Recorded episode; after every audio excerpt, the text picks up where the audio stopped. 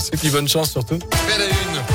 Il a passé sa première nuit derrière les barreaux. L'ancien prêtre Bernard Prénat a été incarcéré hier à la prison de la Talaudière près de saint C'est dans ce département de la Loire, évidemment, qu'il résidait depuis sa condamnation l'an dernier pour des agressions sexuelles commises sur des mineurs dans les années 80. À l'époque, une peine de 5 ans d'emprisonnement avait été prononcée, Sébastien Réglet. Ah oui, Bernard Prénat, âgé aujourd'hui de 76 ans, avait jusque-là évité l'incarcération et ce pour des raisons de santé. Mais la dernière expertise médicale en a décidé autrement.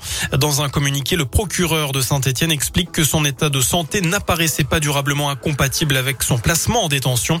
La demande de suspension de peine a donc été rejetée, mais d'après son avocat maître Frédéric Doyer, un médecin doit encore l'examiner en prison.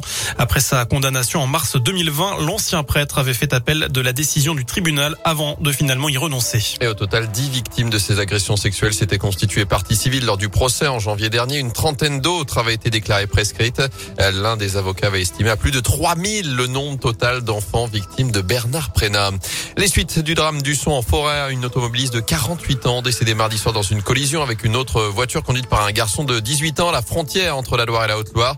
D'après les premiers éléments relayés par le progrès, le jeune homme originaire d'Apinac roulait sans permis. Il avait pris la fuite avec sa passagère avant de se raviser. Il aurait aussi reconnu être consommateur de stupéfiants.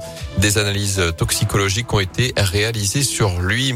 La cinquième vague est là. Les mots du porte-parole du gouvernement, Gabriel Attal, à l'issue du Conseil des ministres hier. Depuis deux semaines, le nombre de contaminations progresse en effet très rapidement, de l'ordre de 40 à 50 par semaine. Le taux d'incidence est désormais supérieur à 100 cas pour 100 000 habitants sur l'ensemble du territoire il est même euh, monté jusqu'à 112 en ce moment euh, dans la Loire. Il a abusé de la liberté d'expression. Éric Zemmour a été euh, été entendu hier au tribunal pour des propos déplacés sur la chaîne CNews. C'était l'an dernier. 10 000 euros d'amende avaient ont été requis contre lui. Le délibéré a été placé au 17 février.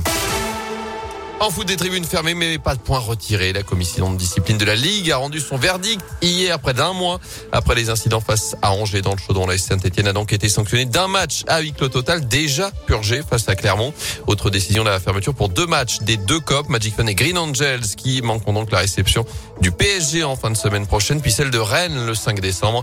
Avant cela, les supporters stéphanois seront interdits de déplacement ce dimanche à 3 pour la 14e journée de Ligue 1.